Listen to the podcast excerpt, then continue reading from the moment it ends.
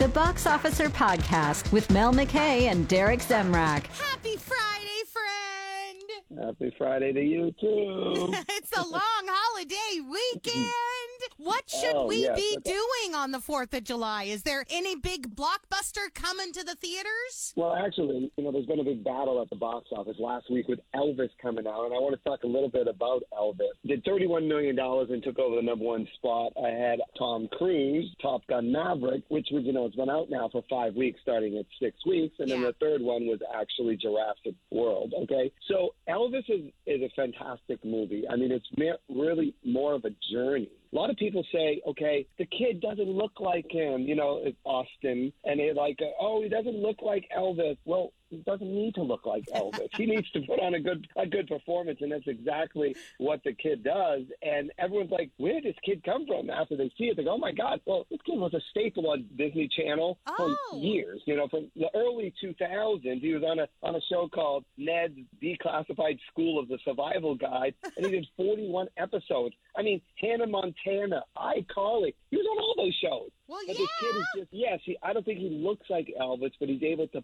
pull it off, and that's when you have a great performance. When Mhm. everybody says, "Okay, here's an icon who's Elvis Presley." Okay, unfortunately, the younger generation doesn't know who he is, Right. so it's kind of it's kind of like the old people have to come back, you know, to the movies, and that's what they did with 30, 31, uh, you know, million dollars at the box office. And I think this is a movie you're not going to see a, a 50% drop off. You're going to see a, a much shorter drop off because the older people uh, population, and I'm not I'm not criticizing anybody. You know, I'm talking about like the 40 pluses. Okay. Okay. Um, you know, they're going to say, okay, I think I'm going to go to see the movie. I want to see it because everyone's talking about it. It's an epic movie. It's more than a movie. You walk out and you go, wow. And then people say, okay, well, Colonel Parker, it's like there's too much Colonel Parker. This movie is really about the relationship between Elvis and Colonel Parker. Well, yeah. And Colonel Parker's the one that controlled Elvis and, you know, was not a really nice guy. so you have all those aspects. And then you're dealing with, well, Tom Hanks is going to play, you know, somebody who's a curmudgeon and, you know, an angry guy. Ah. Well, that's, that's what it is. And Tom Hanks will be nominated for an Oscar for this.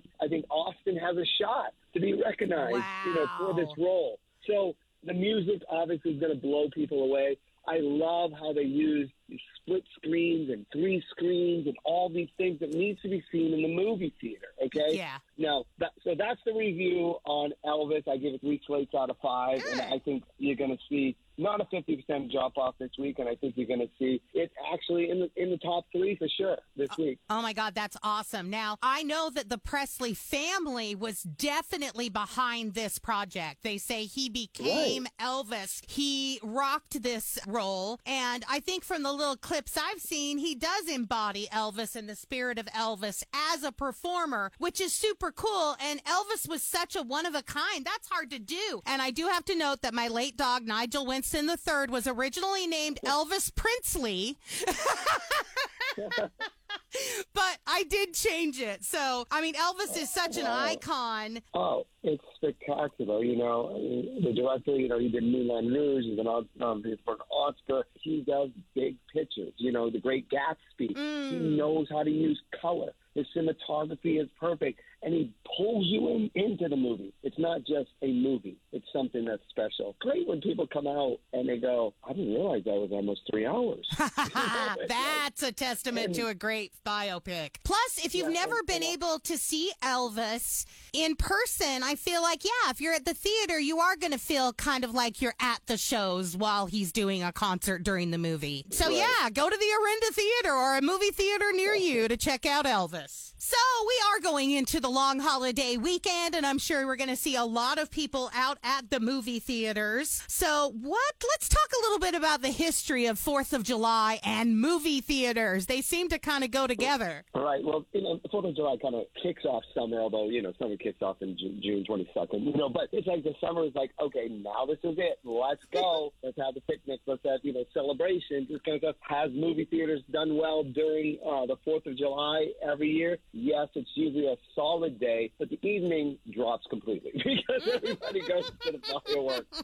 But if you look at the, the history of the movies, of which movie has actually did the best uh, at a Fourth of July day, I think it's going to be a little bit of surprise. Now, this weekend we have Minions: The Rise of Gru, okay, Right. which has been a great franchise, which started with Despicable Me. Now, I think you know Gru going to top Elvis. He's going to could top Maverick, Top Gun, but Maverick is a movie that people are going to see two, three, four different times. Now, we could get in the whole subject of my interpretation of the film someday, which people look at me like, you're crazy. But I do believe it. It's, it's, it's, it's an interesting spin on the movie, and I have special reasons for why I think, and I think someday somebody else is going to come up and say, you know what? I think this guy may be quite right. So, but anyway, that's a different topic.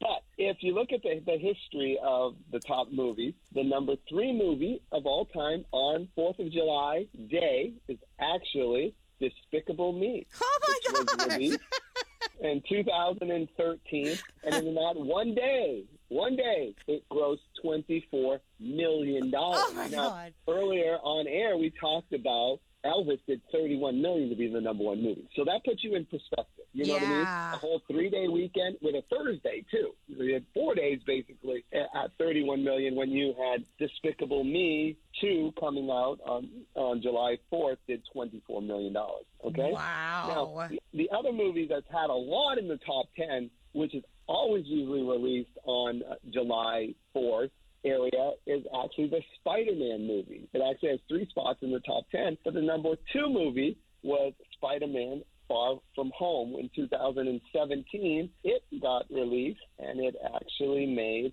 $25 million. in, uh, now, the biggest movie ever on the 4th of July. Mel, do you have a, any suggestions? Any any predictions? Independence Day? No, that is in the top 10. That is actually Transformers. Oh, really? Mm-hmm. Yes. I mean, that was a huge film. Huge. Yeah. $29 million, and it still holds the record today. So when that came out in Wow. 2009, and it went on to gross $319 million domestically, $709 million worldwide. Um, so kicked off the franchise of the Transformers. Not my genre. Can't say I've seen it, but you know that's what it is. And that's the thing. If you look at the, the years, like you know, Mel, like when we grew up, you had big, big blockbusters. You had Jaws. You Yeah. had E.T. You had all these movies coming out. But now, I mean, with the pandemic still, and, and things are being shift now. Maverick came out, you know, Memorial Weekend. Right. Nothing touched it. You know, blew off, and it's still going strong after six weeks. Know, that's almost unheard of nowadays. You know, I mean, not only the pandemic, but any any film to be able to carry and still in the top three. I mean, was, you know, number two last week after five weeks. That's unheard of. So That is it's, crazy. it's interesting to see what's going to happen this July 4th weekend. Now, for us smaller theaters, especially in small communities, it's usually not that big. You know, you know, the first two movies might do well, but the evening movies, everyone's out, you know, for the 4th of July celebrations, and that's what it's all about. But you know what? If you have time, you know, enjoy a movie, and I recommend Elvis.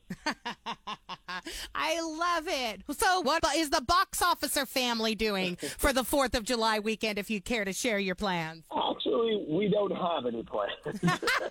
Sometimes, you know what? It's just time to, you know, say, you know, I'm just kicking back and whatever happens, happens. So, Oh, I love uh, weekends no- like no- that. No straight plans, yeah. That's great. I'm still in the serious like nesting phase, getting ready for my new puppy Wolfgang on Adorable Moatspark, who comes home on Oh. July 15th. So that's what I'm doing. I'm just like getting seriously nesting. It's insane. This dog is going to be so That's great. pampered. Oh, I'm sure. There's no question on that one.